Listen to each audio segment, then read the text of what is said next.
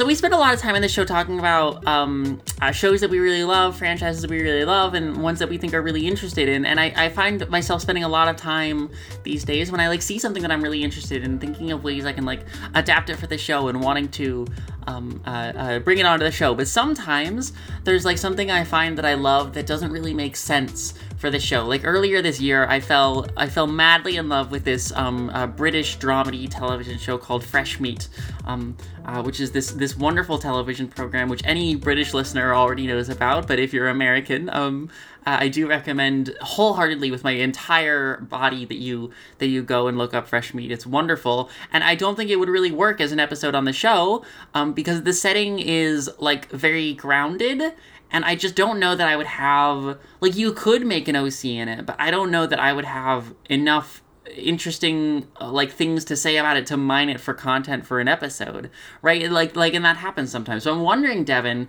um are, are there any is there anything like that for you? Like things things that you really love but i don't think would make sense for an episode of the pod off the top of my head, I can't think of one I love that wouldn't immediately work, but I can think of an episode like that that's Wanderlust, which I promised forever ago we'd do an episode on, but then I realized that show is not a great place to make a character, and my overall feelings on Wanderlust are. So that probably wouldn't even make for a good episode. It's like we've come so far since the days of like the DuckTales episode when it's just like, oh, I love this character and I love this character. And, and I think these days we're like, okay, we can love something, but we, we need to have something to say about it.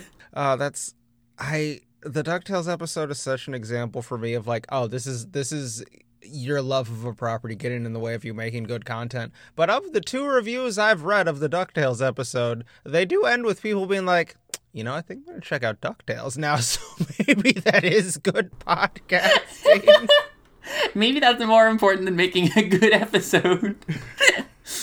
An episode of what you might ask. Hi everybody, this is original podcast Do Not Steal, a weekly show um, in which I, Amber Autumn, and my co-host Prince Devin, um, every week we take one um, franchise or intellectual property, um, whether it's a TV show, a book series, a video game, what have you, um, and we make an original character in that space um, as a as a, as a way of examining this franchise and what makes it interesting, what makes it compelling to us, what makes it tick.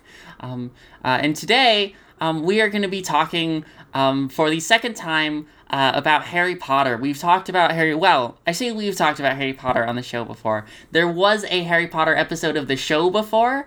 Um, it happened back during season one during the Amber Autumn retrieval arc, um, which happened when I was uh, having a really bad time and I was very depressed and I was away from the podcast for a while. And so Devin had a bunch of uh, uh, guests on um, to do guest spots on the episode, and they talked about Harry Potter. And as a result, um, the only episode of Harry Potter that uh, that that we've the only episode of the show in which we've talked about Harry Potter um, uh, is an episode uh, featuring entirely uh, two cis boys.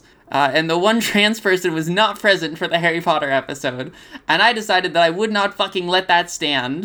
I'm gonna lean into the mic and say no comment. I'm not actually mad at you about it. I um, uh, but I do, I do, um, I, I do think Harry Potter is really interesting, and I have a lot of things to say about it. I, I, I, I've wanted to do this episode for a really long time. Um, uh, from before when, from, from when before you you guys did your episode, um, I kind of have wanted to do a Harry Potter episode. It's been in the in the background for me because it, it's sort of like this like very ubiquitous franchise, right? It's like one of the the foundational cornerstones of like geek culture, right? And now it's like associated with uh, so strongly with an author who is so publicly um, against like the values of like geek culture broadly and like the the people who were once fans of the thing right? It's like like one of the one of the highest rates of of tattoo uh, uh regret right of uh, as a result of this which is like a, a really interesting place for a franchise to be and and there was like a really long stretch uh last when i like wanted to make this in like early 2023 it was like the harry potter video game was out right? And there was like all of the discourse about it and everybody was talking about the harry potter game. And like whether or not it was like an okay thing to buy or play or stream the game. And i had like this very contrarian opinion on it where i was like oh! um, oh did amber have a contrarian I know, opinion? fucking I know, where I was like, oh, it's not bad actually, and like, or like I was like I was like playing the game is not a meaningful political act and this is like not where our efforts should be going in fighting transphobia and whatever blah blah blah. Um, and and I like knew at the time I was like I was like I want to do this episode right now, but it's a bad idea to do this episode right now because I was in this place where I was like very uh, I was feeling very defensive and angry about it. Not not that I was like a like a Harry Potter fan who was defensive of my love of the thing, but defensive that I like had this perspective that was very different from everybody else, and I felt like I was like uh, I don't know like I like I would need to need to defend it and and um, it, it wouldn't have been a good episode, and I knew that it wouldn't have been a good episode, so I, I didn't make it there, and I waited for like several months, and I, I revisited all of the movies, and I uh, I'm not here to like give you a, a manifesto on like why it's like okay or not okay or whatever to like Harry Potter. Um, I know that some people might be here for that, and I know that some people might be expecting me to like be going into this as like the controversial take. But I like more than that, more than any of that, I just actually think that like the franchise, the text itself, um, is really interesting. And I think it's like obviously like very contradictory in some very interesting ways. And I think that it has a lot of like really interesting messaging that Rowling is not aware of. And I think that it like fails its own messaging in ways that are really interesting. And I think that makes it like really I think it's very fertile creative space.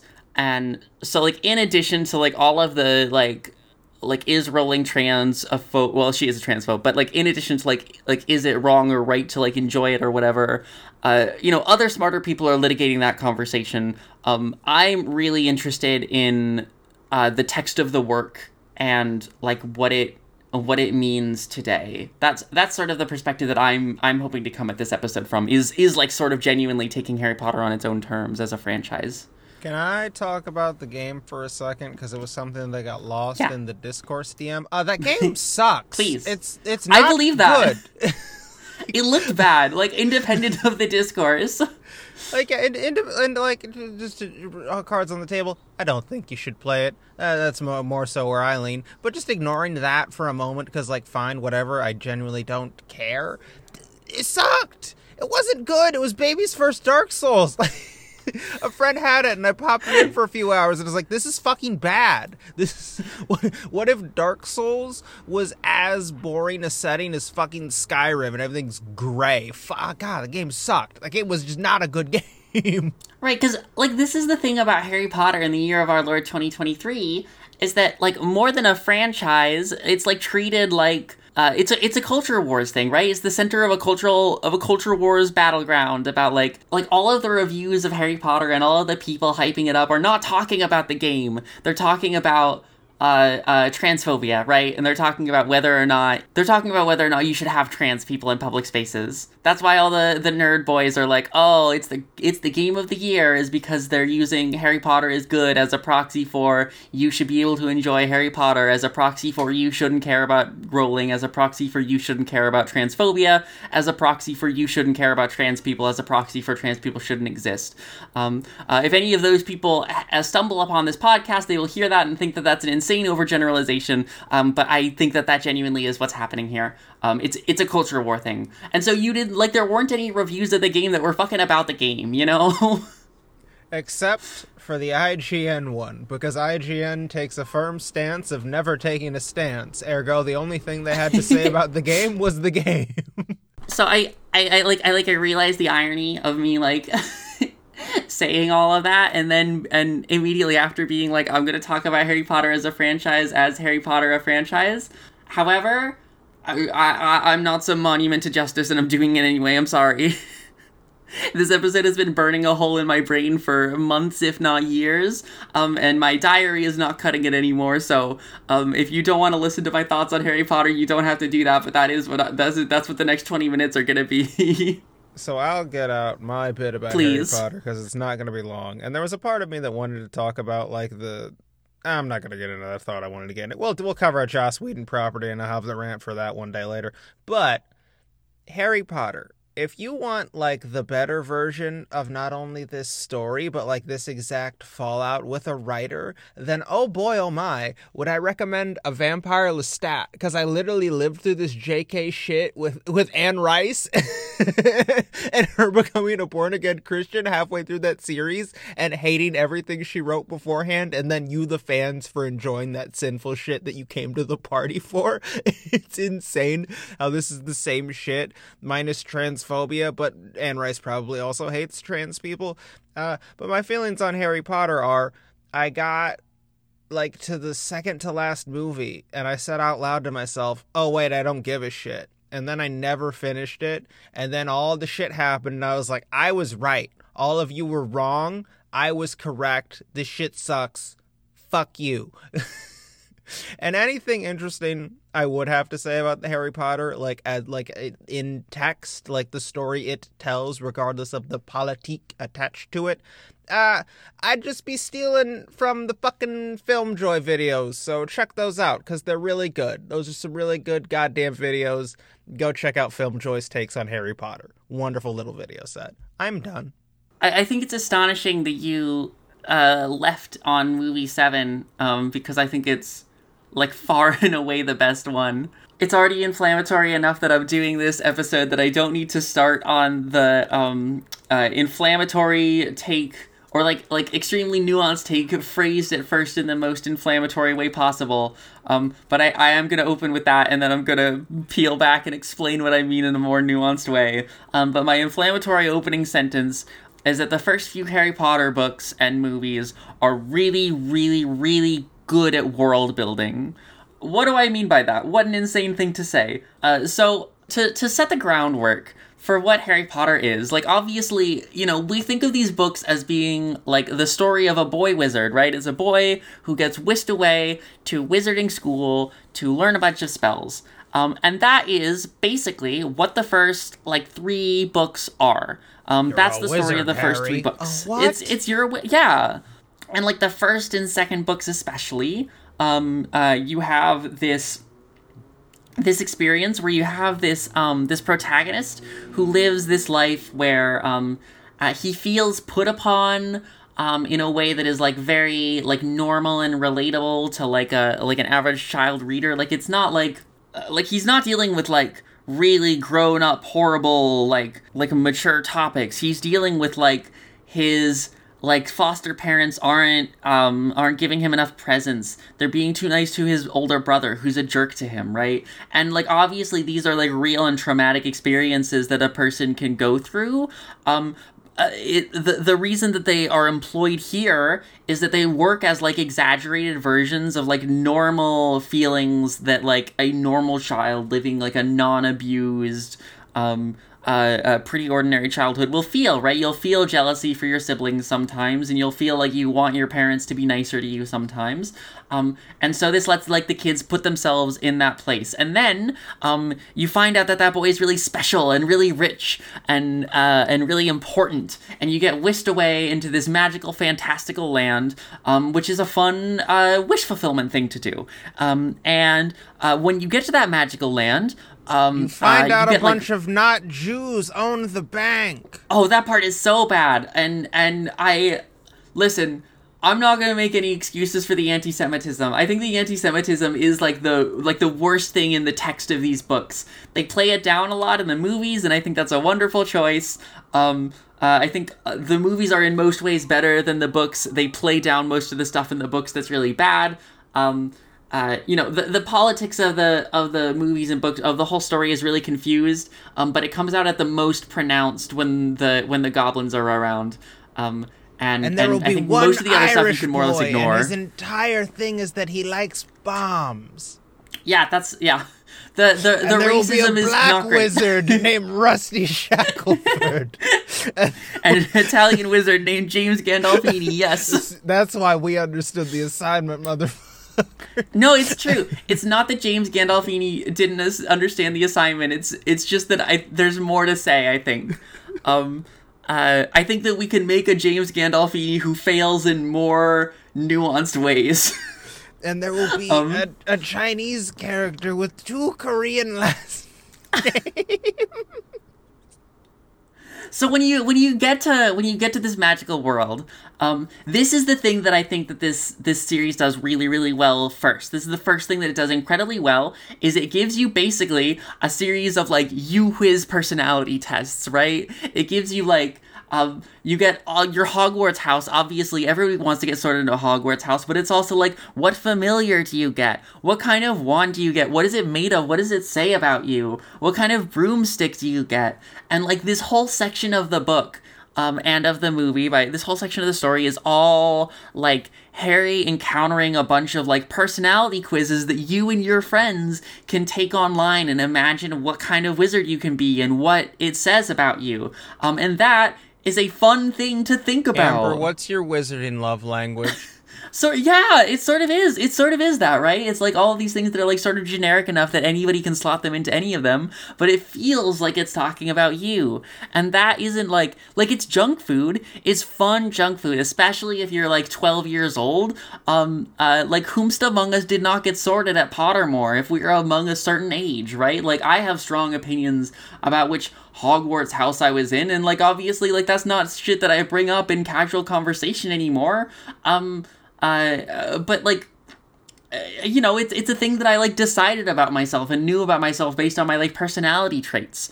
Um because that's a really good way to draw you into the world and make you want to be there which is a really really important thing for those first three books to do. Because what I think the story of Harry Potter broadly or writ large across seven books and eight movies is about um, is about Harry and by extension the readers um, being whisked away into this place that feels really magical and really incredible, and then gradually over time coming to realize the ways in that which that place is a fucking sham and is uh like poisonous to him and everyone around him. Um, Amber, are you telling me that we spend eight movies as a series about Harry growing up and realizing that the power structures in the magical wizarding world actually just exist to uphold themselves and are very easily susceptible to fascism, gets to the end of that and then goes, I'm gonna be a cop? Yes, I am saying that. and I don't even think that's the biggest way that that, that book seven fails. It's it's so bizarre to me, um, because several like like the first chunk of the series is like so fucking clear about what it's doing.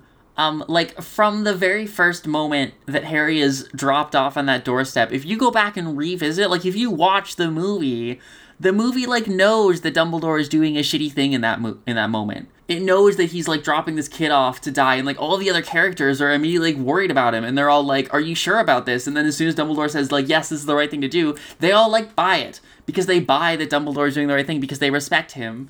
Like like they plant the seeds for it so clearly throughout the series. Um, and then book seven just like forgets everything that was that happened up to that point. Um, like it's it's it's unbelievable to me.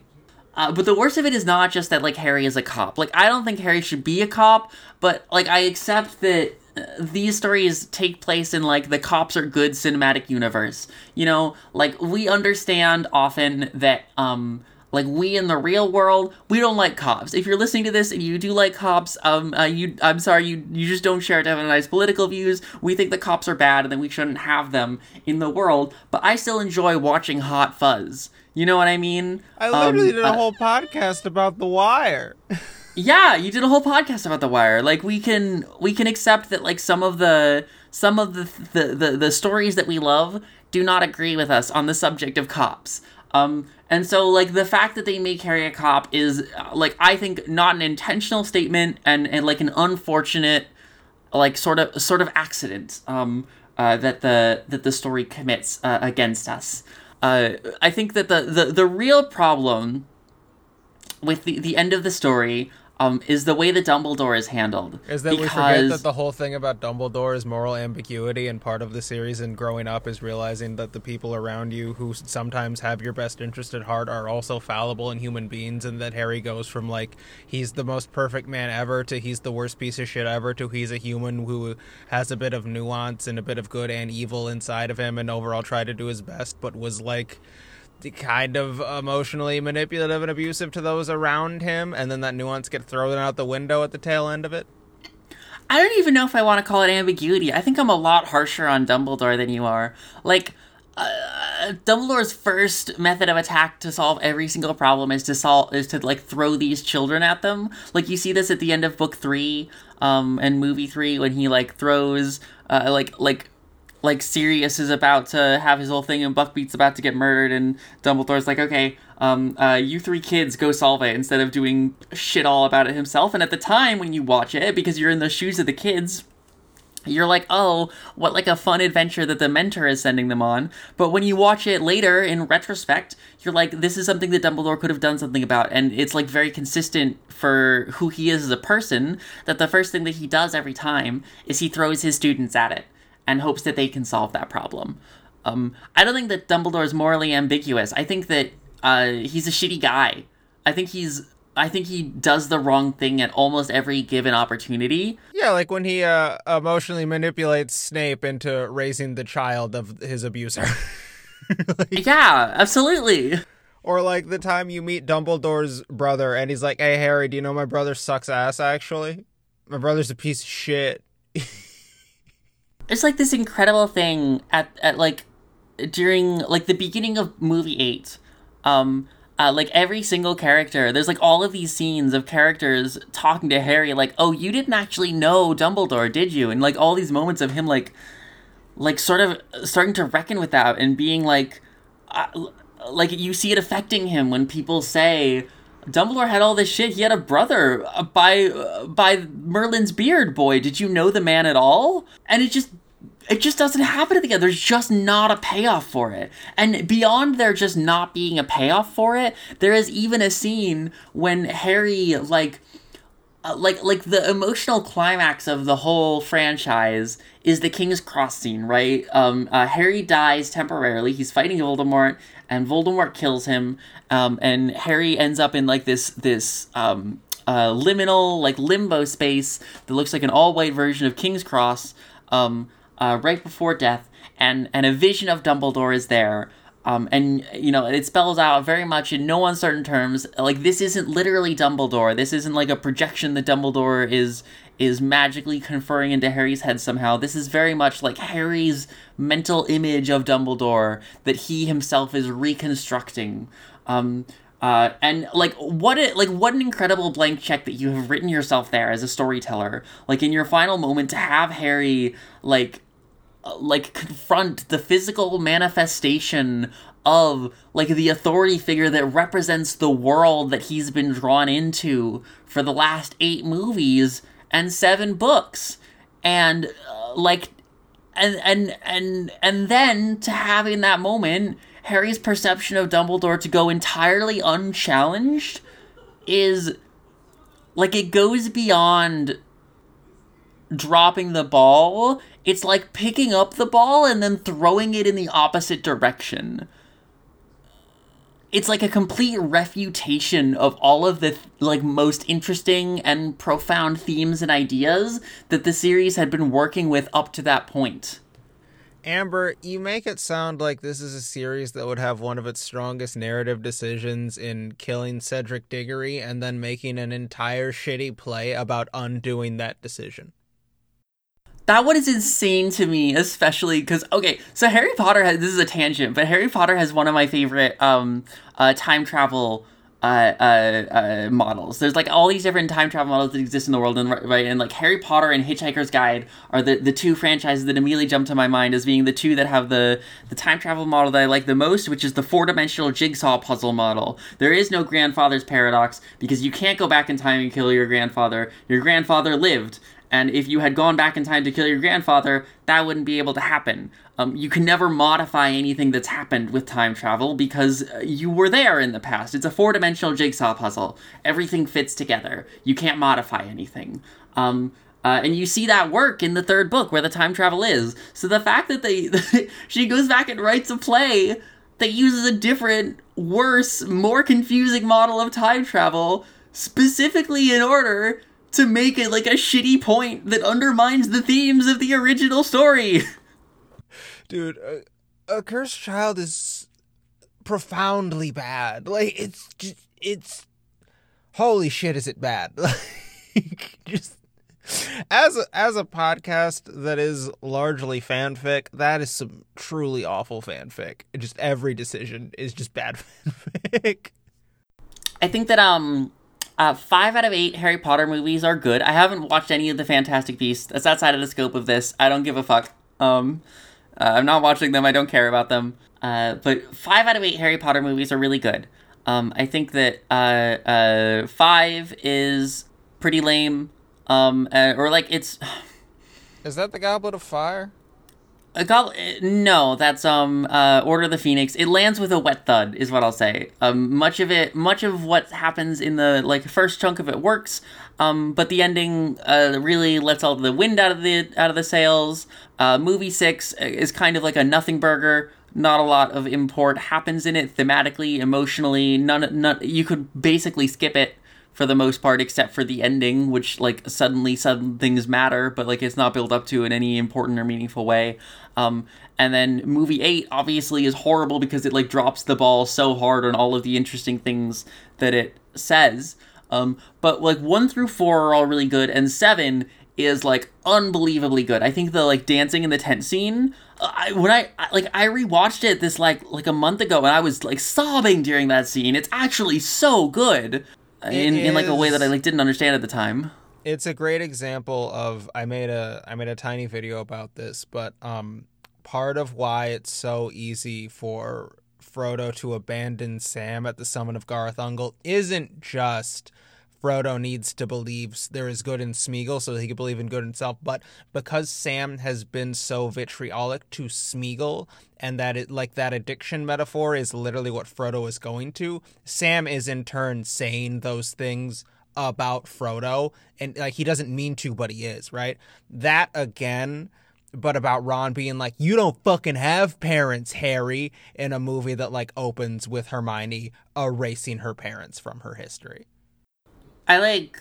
Uh, you watch Hermione erasing her parents from r- erasing herself from her parents' memory at the beginning of that movie, and you go like, "Wow, what like a moment that's like super heavy," and then they just like sort of glance over it, but then it keeps going, and you come to realize that no, that decision hangs over like every moment of the movie. She's playing that that like residual pain in every single second that goes by in that film. Um, it's a it's a really really powerful and weighty choice. I'm nodding along in agreement, but we're on a podcast, so I have to tell you that's what I'm doing. Uh, so so that to me is Harry Potter, um, a franchise with like some really interesting things to say that even like approach, like like at moments could in better hands approach leftism right? The the story of like like this ultimate w- wish fulfillment uh, into this world followed by like the slow realization of the ways in which that world is corrupt metaphorized by your relationship with a single mentor figure and the ways that um, uh, he allows the world to fall under fascism and this like great arch villain who like represents fascism. Um, and and like this incredible premise which is undone by um, a narrative that like doesn't understand what its actual emotional center is and how to actually commit to its real themes. Um, it's it's not that it's good mostly. A, a lot of it is, but taken as a whole, Harry Potter is interesting because of the ways in which it fails itself, right? Yeah, yeah. If I may divulge for a moment, Amber, I, I asked you earlier what what's your five wizarding love languages or whatever the fuck. And the reason I did that isn't just because of the like self-identification ness of Harry Potter, but because the author of Five Love Languages is also kind of a right-wing shitlord. I believe that. That makes sense to me. So that's a fun fact for everyone listening. There's a lot of uh casual sexism and Christian normativity hidden in the original copy of that book that got edited out when they realized they could use this book to make some fucking money. So, with that all in mind, I don't object to creating like a character who is, you know, we give them the name James Gandolfini. I think that we can um I would like to give them a character with more structural failings, I guess a character with more potential, a char- a James Gandolfini who could be really good, um, and just uh, just like barely almost isn't. So yeah, what we did last time was fully embrace the part of Harry Potter that is high key problematic and cringe, and this time we're laser focusing in on making a part of Harry Potter that almost reaches the potential and then fails in the final hour. So I think that we start by looking at our our Chekhov's bullshit list, and we choose um, Fairy in uh, a jar. Fairy in a jar is not a bad one. Um, uh, we could do fairy in a bottle. I'm gonna uh, just look at these and because like portable time machine already exists, right? That's the time turner, and so we could go that way, and that's quite a difficult one to use. Yeah, those those feel like the difficult ones that are worth doing here, right? Do you feel you, you feel strongly that you want to do fairy in a jar? I'm fine with that. If you're more interested in seeing how we could retrofit a time turner into this OC, I'd also be fine with that one too. I Not just feel like- necessarily. I just feel like there aren't a lot of opportunity. Ah, wait. I think I had an idea for using fairy. Eh, fuck it. Yeah, yeah, yeah. There just aren't a lot of opportunities for fairy in a jar, so I feel like we should jump at the one. Let's do fairy in a jar. Let's do I love fairy in a jar. I don't know how much fairies exist in the Harry Potter world already. If they Aren't there like the, I like they're the blue fuckers with the bug eyes, right? Aren't those yeah fairies those in like Harry Potter? those fucking pixie things in in in book three and movie three. I don't I don't know if they call those fairy like they call them they're like Grindylows or something like that. Um, some bullshit, but they're basically fairies. Um, And as but someone I- who watched all of the Fantastic Beasts movies, uh, we don't see fairies in Newt Scamander's suitcase. So uh, this gives us a lot of um, a lot of options to work with. Uh, so we start with a fairy in a jar or a fairy in a bottle, um, uh, and and our character. I mean, we could either decide someone who has a fairy in a bottle, which maybe takes us in a in a Newt Scamandery direction, or possibly um, takes us in like the direction of a collector type figure, um, somebody who is is gathering ingredients in bottles for something, or our character could be the fairy in the bottle. Listen, I love Newt Scamander. I'm I'm truly a ride or die for my my autistic brethren. I think when you said someone collecting items for a spell, that intrigued my brain far more than anything else. Okay, so when I'm thinking about like making Harry Potter characters, the the the place that my brain goes to as like a place to provide characters in, like you could do like fellow students, you know, you could come up with another character to be next to our main trio for their their journey um across their 7 years at Hogwarts. Uh, it seems to me that my first instinct is to make a teacher, and in particular, probably a defense against the dark arts teacher, right? What does our defense against the dark arts teacher look like? Um, So here Uh, was and I my think that-. Yeah, go. please. Okay, so here's my idea. Let's let's just see if we can jam it together. So, if we're going for like is interesting and then fails, my thought was we have a lot of Death Eaters, right? And like people don't just fall into Nazism because asshole. That is like a big part of it. But there's like outside of just people have stuff and I want it, there isn't a reason why fascism is appealing to you because like the the same systems that have failed me have also failed you. You've just found like an easy thing to blame for it. There is a reality to recognizing that the wizarding system has failed that is potential to bring up with Death Eaters, right? They too can point to the system and say this shit isn't working in a way that's interesting. I think you have potentially a Death Eater with some ethos that's a little more nuanced, a little more interesting.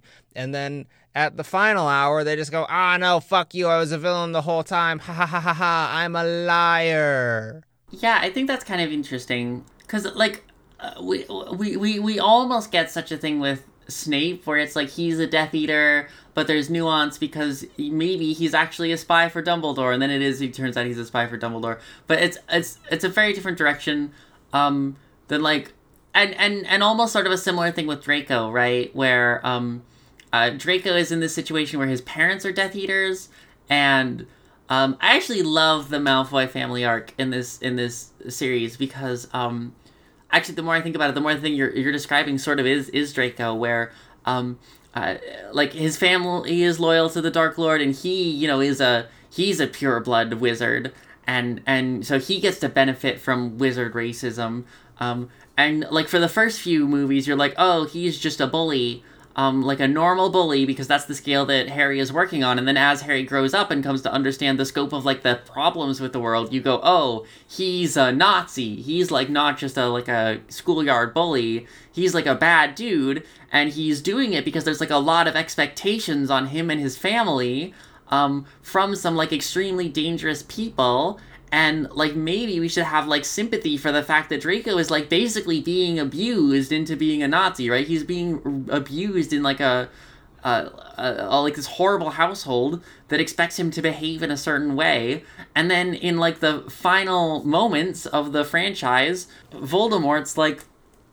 Will anyone from Hogwarts betray Hogwarts and come stand with me? And his parents are like, Draco, come here and do it. And Draco does it um, and ultimately that's that's where he sides. And you get to see like over the course of those final stories the ways that like following voldemort is like a thing that the malfoys feel they have to do and also is making them miserable at every turn. They are not cool. They are not having a good time. They are not reaping the rewards um, uh, they are afraid and they are miserable and they are pathetic. And at some point, uh, Voldemort goes, "Lucius, how do you live with yourself?" And he says, "I don't know."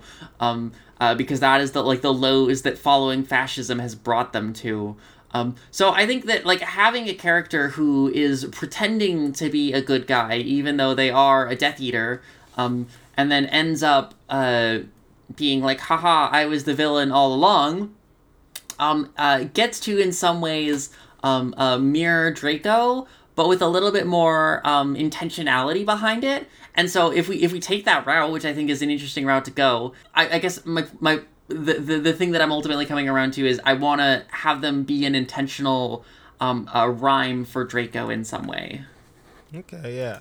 And also speaking of performances, damn that Malfoy kid, he's he's he's acting his ass off in those last movies, man it's like sort of incredible how good they all end up being. Like Radcliffe has had such a good career, and everybody loves Emma Watson. And Rupert Grint is coming back into things now. He was in Knock in the Cabin again. Like I, I sort of don't blame him for walking away because the movies were really shitty to Ron in their adaptation. He's a much better character in the books. Is one of the few things that the books unambiguously is like better about is Ron's characterization.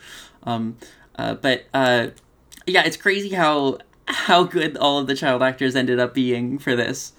Yeah, the fucking shout out whoever was the casting director. You did a great job. You found you did a, a great job. Talented people. So parallel to Malfoy in some way. Okay, so I'm gonna talk and I'm gonna see if it springs any idea out in your brain.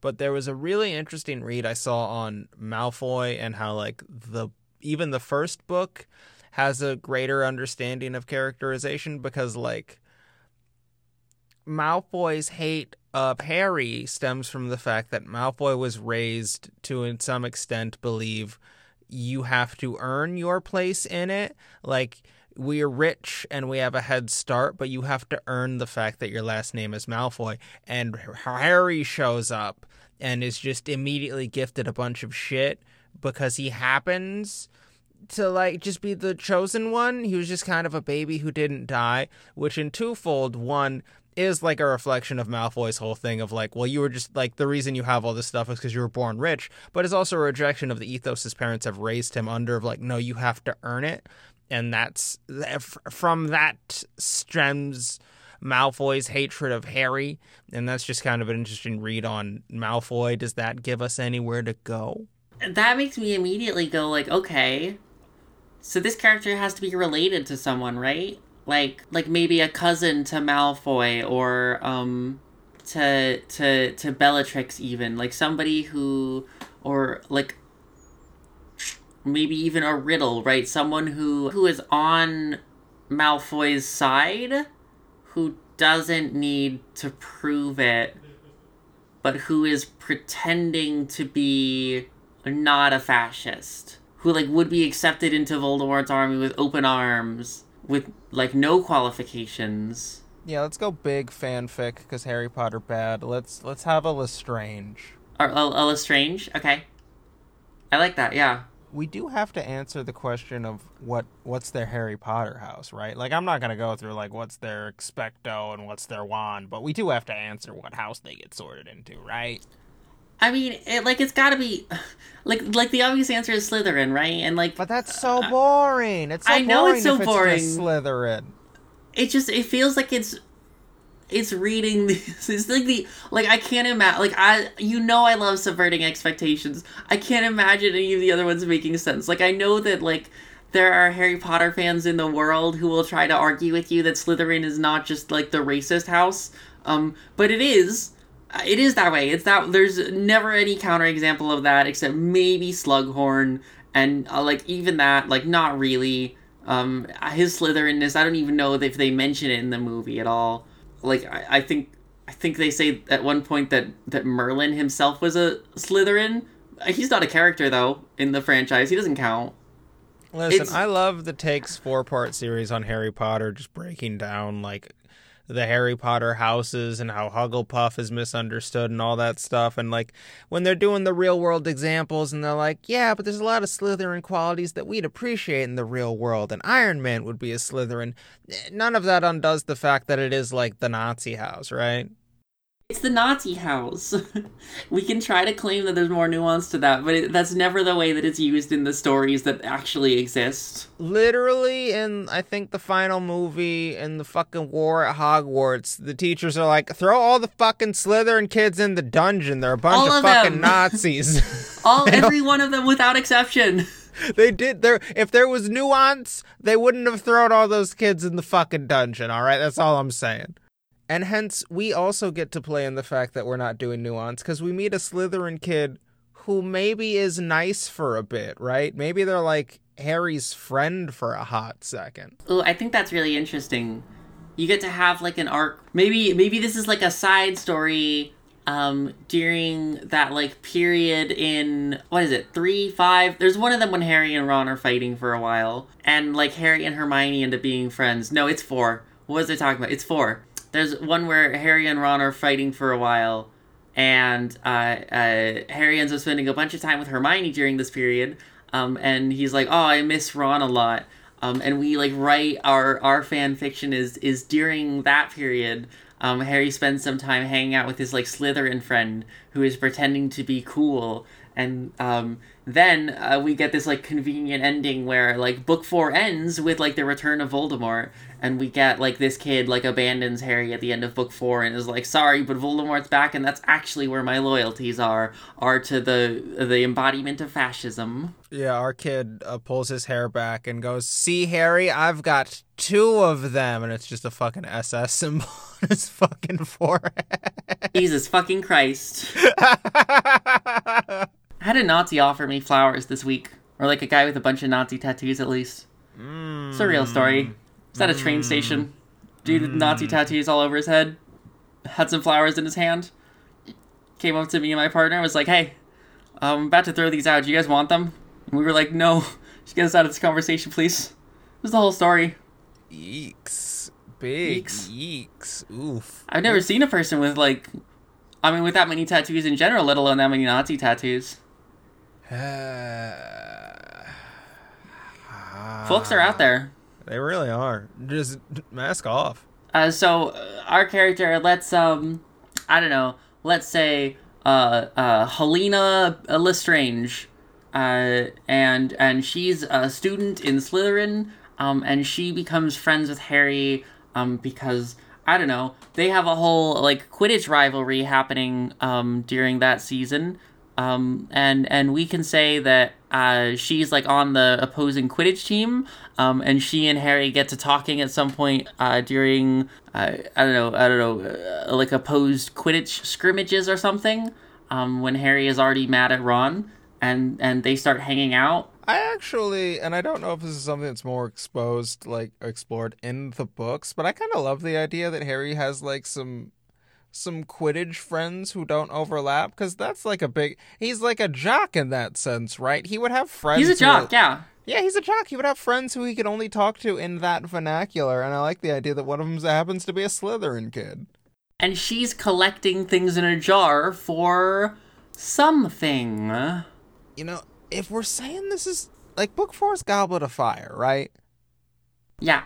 Okay, we could go super fanfic and like that spell that brings back Voldy. What if one of them is a fairy in a jar? Just, just fuck it, big fanfic. Our character's in the main plot now.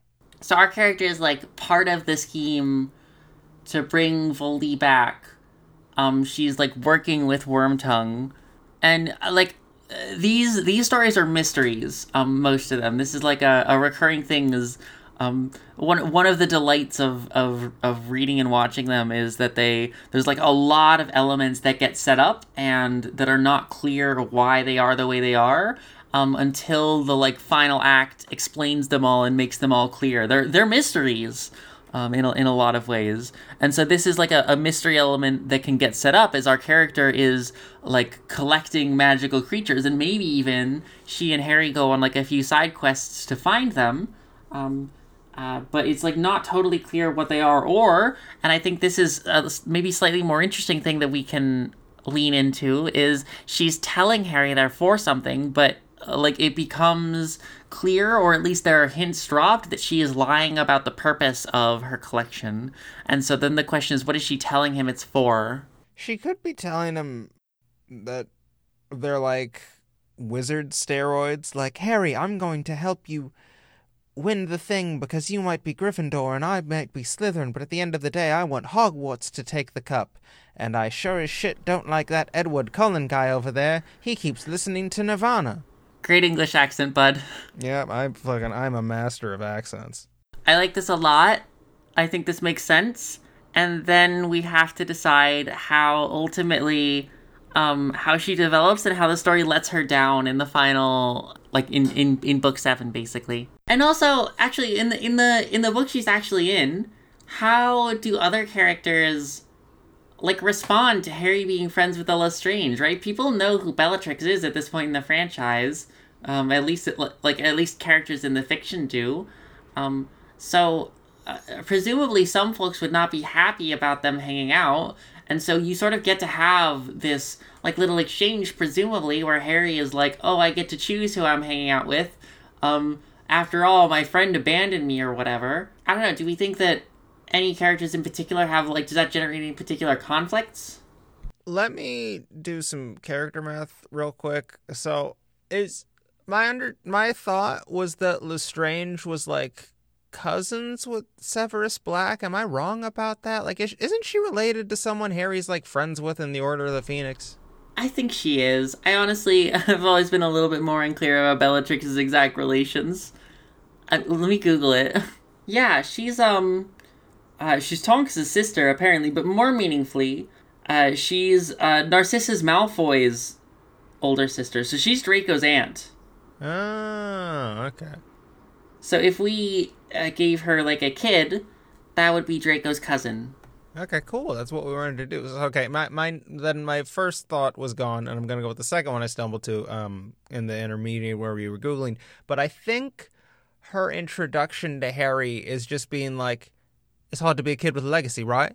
because Harry's the boy who lived, and sometimes that hard. And this is also a character who is coming with a staunch family legacy that is making it hard for them to make interpersonal relationships, and that's that's part of it relating to this character in a way that Harry can't with his normal friend group is part of it. He's found a jock. He's found someone with a family legacy they don't know how to live up to. And I think Harry is very quick to defend I forgot her name Lestrange to all of the adjacent naysayers because at some point Hermione's going to be like, "Hey Harry, uh, racial determinism is real in our world and she's in the Nazi house."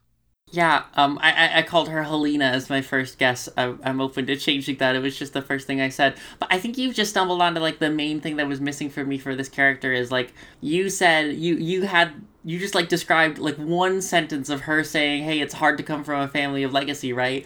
And I like had this sudden moment of like, "Oh, I want her not to be evil." Um, and I think that's like the thing that we really need for this character, right? Is like she ends up being the bad guy, and you need reasons to desperately want her not to be the bad guy so that when it turns out she is the bad guy it it breaks your heart and catches you off guard and makes you go like oh you know I, you like her but she is like benefited by the like the Nazi racial order and she does she has announced her political affiliations at at every moment. Just because she's likable doesn't make her not evil yeah, her introduction is she's also beating up Malfoy, so you as the audience will be like, "Ah, oh, what?" Oh, that's perfect. I love character's so that. cool. Yeah, no, I love the idea that she like beats up Malfoy because like the Lestranges are higher up on the order than the Malfoys, and that's like that that that's planting the seed that will be paid off later, right? And you think it's just a way to make this character likable to the audience immediately, but that was something else. I was actually really worried about this character for a minute in there, but you really, really quickly found our way out of this. I think. Um, Yeah, uh, I I feel like I'm zoning in on just like top to uh, bottom up, uh, and it's it's making this character sing in a way.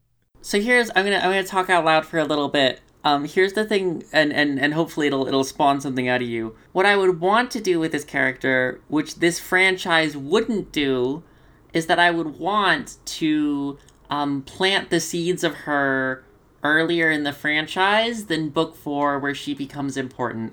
This is like a thing that i think that this franchise drops the ball with all the time. Cedric's death would have been way way more important if cedric had been around for any of the previous books if they had just killed uh, like Seamus or something, or if fuck if they had just mentioned Cedric before that, but you know there wasn't enough forward planning to drop the seeds of that before um, the movie where he actually the book where he actually dies. Um, and so the thing that I one thing I would I would really want out of this character would be for her to appear in um, uh, uh, previous books um, to like as like a as like an internal Slytherin foil, as like a way to be like, oh, um, Slytherins are bad in general, um, maybe except for this one, or um, uh, like she's like she's a year younger than Draco. Actually, I really love the idea that she's a year younger than Draco. Um, she's in Ginny's class because it makes her beating up J- Draco seem more meaningful. Uh at like he's year four and she's year three. But also like it, it lets you do like the the year one oh all slytherins are evil. Year two oh there's like a quiet girl peeking around in the slytherins. Uh, and and then when she comes up in book four as like an important character you like already have some level of attachment to her i worry that it doesn't it's not reading the assignment properly what you could maybe do is say that she was around but not planned to be an important part until she became an important part, I guess. Yeah, I think it's an example of because this episode has a goal of of uh, staunchly understanding the assignment, having her more seated fails it, but it could just be like there was an offhand sentence in like a book that JK forgot about and then remembered in book 4. Oh, you know what works actually is if she does show up before book 4, but like with the like sort of the wrong characterization or like something that needs to get retconned out. Like a different actress, like how uh, Crabbe shows up in the last movie and he's just black. Yeah. Something like that, exactly. Like yeah, she she shows up in the background shot in Chamber of Secrets with glasses, and then when his big role, no, have glasses That's exactly right. That's exactly what happens with her. because she was uh, meant to be a foil for Hermione, but then we came up with a better idea. So what are her interactions with Harry like? We know they talk about Quidditch and and we know that she studiously or we know that they talk about her potions which she claims to be making for Harry. Uh, we know that she beats up Malfoy. But like what is she like? What qualities does she bring to the table that like supplement Harry no longer having Ron, right? This is a period when Ron isn't around. So we want her to embody some of those qualities that he has in the books of being like a, a, a steadfast ally, of being like the brave one, basically, is, is his role in the books. Um, but she's a Slytherin, so what does that look like from a, like a Slytherin perspective? Okay, I'm gonna talk because I don't know if the ideas I have actually connect, but Gryffindor brave, Slytherin ambitious, Ron hath left, and I think that Gryffindor bravery gets supplanted with an like an ambitiousness of a Slytherin, and when she meets, like she's the one to start to initiate the conversations with Harry, and Harry admires Ron's bravery and now has met someone with something else he can admire, but it's the main Slytherin trait of ambition. She's a go getter. She's about the thing. She has goals and she's goal oriented. She's trying to get this shit to make these potions, and she also is actively pursuing the friendship with Harry. You know that like coworker who talks to you a lot and really wants to be your friend and isn't going to let you not talk? Like I think she Yeah. forces Harry out of his shell. Yeah, I think um You know how So like, this is, like- Katrina can have a whole conversation with herself kind of? yeah. Kind of like that. So this is um uh this is the movie with the Yule Ball. There's like a lot of romantic relationship drama that's happening here. Um and and I've been writing her as a female character and now she's like introducing herself to Harry and trying to have a conversation with him. And I think that um there's like a, a, a fun like joke to be played there where like Harry immediately assumes that she's like flirting with him and he like gets like kind of awkward and tries to reject her. Um and then I don't know, like either either it turns out that she already has a date to the ball, or uh, she goes like, you gross! No, I wasn't trying to ask you out," or like some like we, like you take some way of like aggressively affirming that she is not interested in Harry. Yeah, um, she, she gets and like, this, like- Harry, Harry, if I was hitting on you, you'd know it. Yeah, I love that. That's that's that's the best way to do it. Um, and then that like sort of uh, disarms him. Um, and he doesn't know what to do with that, and she thinks that's really funny. And then you like get to build on their their rapport from there. Yeah. Personally, I think that's a really good segue to I ship it. Ooh, that is a perfectly good segue to I ship it. So cue the stinger. Dude, what the f? In Yaoi art, the seme, or top, is usually dominating It was fun. Their relationship is cute. Damn it! I ship that. Hello everyone, is is I ship it? It's the part where we talk about how character do or don't make sucky fucky, and also who we think the fans would want to see that character make sucky fucky with. I'm going a little more dirty with the I ship it today because this is largely a children's franchise, and I need that quota of being inappropriate. whenever you're whenever you're talking about a children's franchise. I think that um because she specifically says that she doesn't want to date Harry, there's a large part of the fan base who ardently believes that she's a, a lesbian and a large part of the fan base who ardently believes that she's ace and there's like a really long period when those like two parts of the fan base are like livid with each other for like no good reason. And then it gets dashed when uh, the one guy's like, "Hey, remember how had a date to prom, and it was uh, uh, Jimbles McDouveldorf, who is a dude man." it's like our wonderful moment um uh where we get to like dig on Rowling for like a second thing in addition to the transphobia which is that we we obviously have her like say that this character is bisexual on twitter years after the fact right And it's And- never and- in and the, nobody's it's never happy. in text. it's never in text and and neither the lesbian people nor the ace people get what they want out of it Ooh, I think this presents a very interesting bit of like, because the fun thing of like fan fiction is getting to pretend that characters have that franchises like exist in a wider, uh, broad of sexual identity and identification. So I do think this character is terminally straight in the text, but I think a lot of the fan fiction that explores either her acehood or her uh, lesbianism is like just really engaging fan fiction to read. there's allegedly a lot of really engaging Harry Potter fanfic. I'm not a big fanfic reader, but you know the like methods of rationality or whatever it is. Um, uh, people in my life still talk about that. Listen, I love all of the fanfic that that is just about Sam and Frodo making out on the way to Mordor. Yeah, I just think there's there's something really neat about this character getting claimed by the ace heads and and writing about that. I don't know. I I like that. I like that as a twist. Yeah, especially because she's like so likable. I think like obviously this character is gonna get like a million and one like redemption fics, whether or not she is supposed to, right? Like the text is very much like, oh, um, uh, she's a Nazi. Don't believe her. She just she she repeatedly announces that she's a Nazi and you shouldn't trust her. And all the fan fictions are like, uh, uh, but what if I could fix her and she didn't decide to be a Nazi and she felt really bad about her ways? And you know, um, we all listening to this as adults. Um, can have our adult perspectives about how that's like a bad and problematic, short-sighted way to deal with it. that is how the 13 year olds on on AO3 would write about her, right? Um, they would they would use that as like a oh um she's she's my edgy Kylo Ren meow meow and I can fix her and also you know she's Ace and that's like a way that I can understand myself and we can fall in love and not have sex. I love that all of the tags for her fanfic are I can fix her.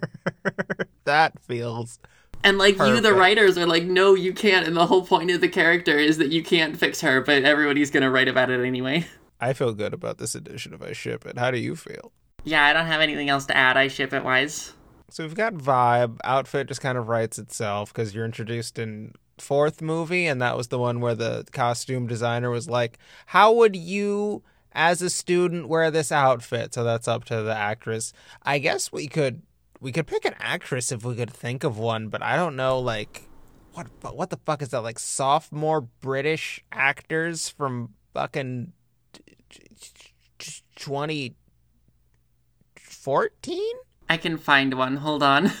So my first step was looking up like when Daniel Radcliffe was born, um, and he was born 1989. So I was like, okay, let's look up British actors born one year after that. Uh, I haven't I haven't gone through the list yet in terms of um, British British actors, but um, one that we can't use because uh, he's a dude. But did you know that Dev Patel would would be otherwise eligible for this role? Like, there's people who you could find. Dev Patel? Never mind. He's an actor. He was in Slumdog Millionaire. Ah, Don't worry about it. Okay, yep, nope, didn't see it. Holy shit, Kristen Stewart? Huh. I, we've already Holy already fuck. cast we've cast her before, and is she British? I don't think so. also, Margot Robbie, she's Australian. Huh.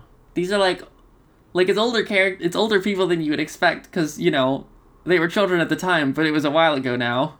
Jennifer Lawrence is eligible. Oh, I mean American, so sort of no, but fucking Bo Burnham, Charlie McDonnell of YouTube.com, When was Emma Darcy born?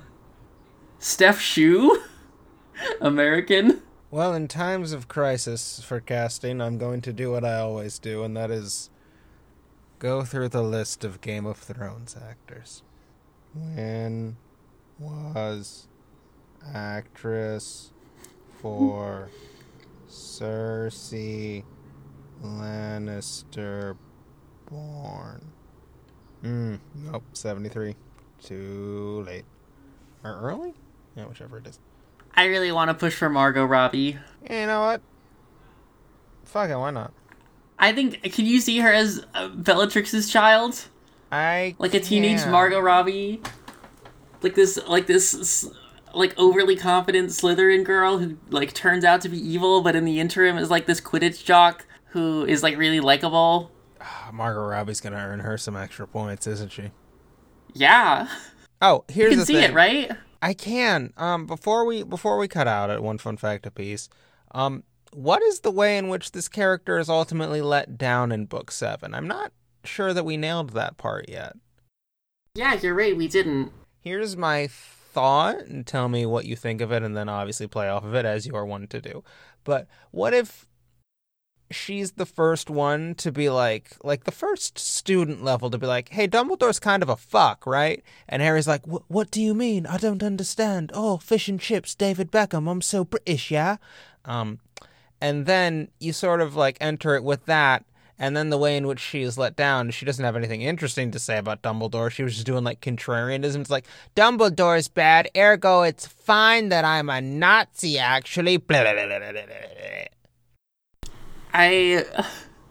That's so much better than whatever I was gonna come up with. Yeah, I think like the idea of um, because like Harry keeps getting told by people in that in that book that Dumbledore is bad, and I think that having that having a character say that earlier in the franchise maybe even this is like one of the like warning signs in book four itself like this is a thing that harry like um uh is is balked by at one point is she's like you know dumbledore isn't even all that good. And harry takes this as like a learning moment of like oh i can actually show her a way in which dumbledore is good. And then it's like book seven um she's like harry i told you dumbledore is a bad guy. Um, I, I know that we didn't end up getting along, but the thing that I said was still true. Um, and yeah, you're you're right that like Harry just like doesn't read it it doesn't scan for him at all. Yeah, she's like, Dumbledore kinda sucks, and Harry's like, hey, my father figure completely ignored me this entire movie until I literally screamed in his face to look at me. He's a good man. Every time I think about the scene where Dumbledore's like, Did you put your name in the goblet of fire? Like, I imagine him like shrieking at the top of his lungs and like shaking Harry and slapping him. And then I watch it and he just kind of raises his voice like two octaves and it always fucks me up. Dumbledore like has a lot of effect on Harry, and you really feel his emotional reaction every time Dumbledore like doesn't treat him the way he wants to be treated. I think that she's like a stellar potion student. She's collecting stuff in in jars because she's like helping out with that, right? And I think she's a she's a really really good potion student. And I think that she helped Harry get out of trouble with Snape a few times, even. Yeah. And I think that's the thing that we can like about her too. And I think that she doesn't like Snape.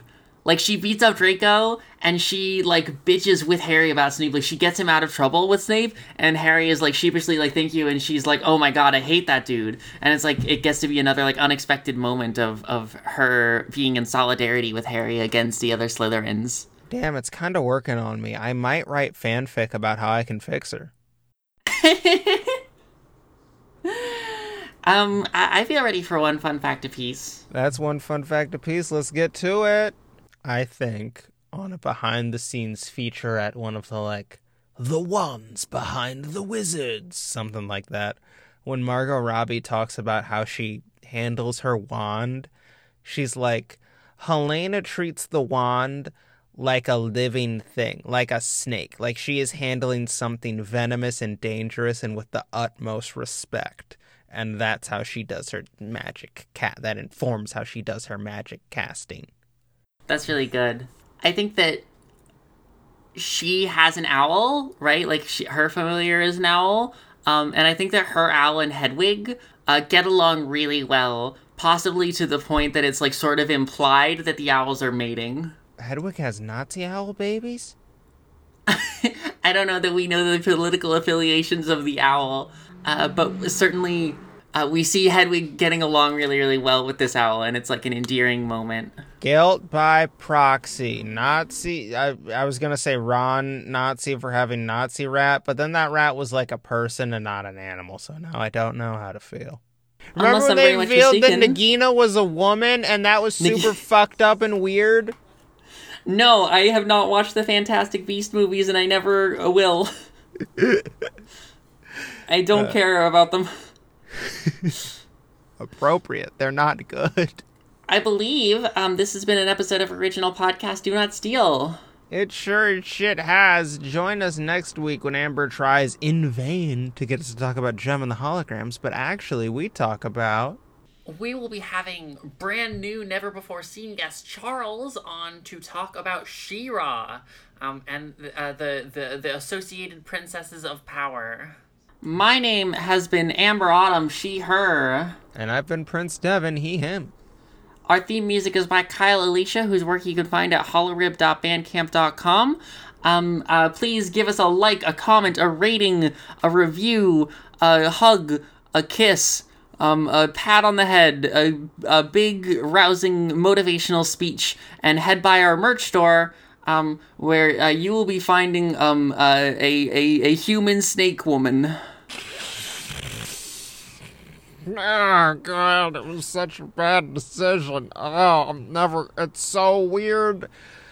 It's so weird to throw the Asian woman in a circus of oddities, and then weirder still to think about now. uh, Dumbledore keeps like a, an Asian woman as a pet in the form of a snake. It's so fucking weird. Why'd they do? Oh, I'm gonna be honest. I didn't watch those movies. I didn't. I didn't know about the whole element of it.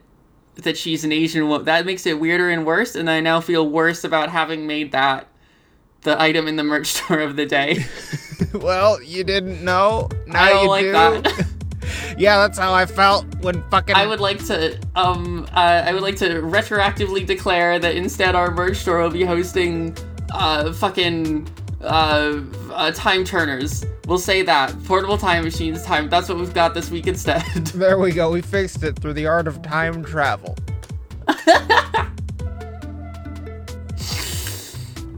Okay, uh, bye, I think, bye. Ooh, Uh, good- mischief good- managed. Fucking Goodbye, whatever. Everyone. I, I swear I'm up to no good.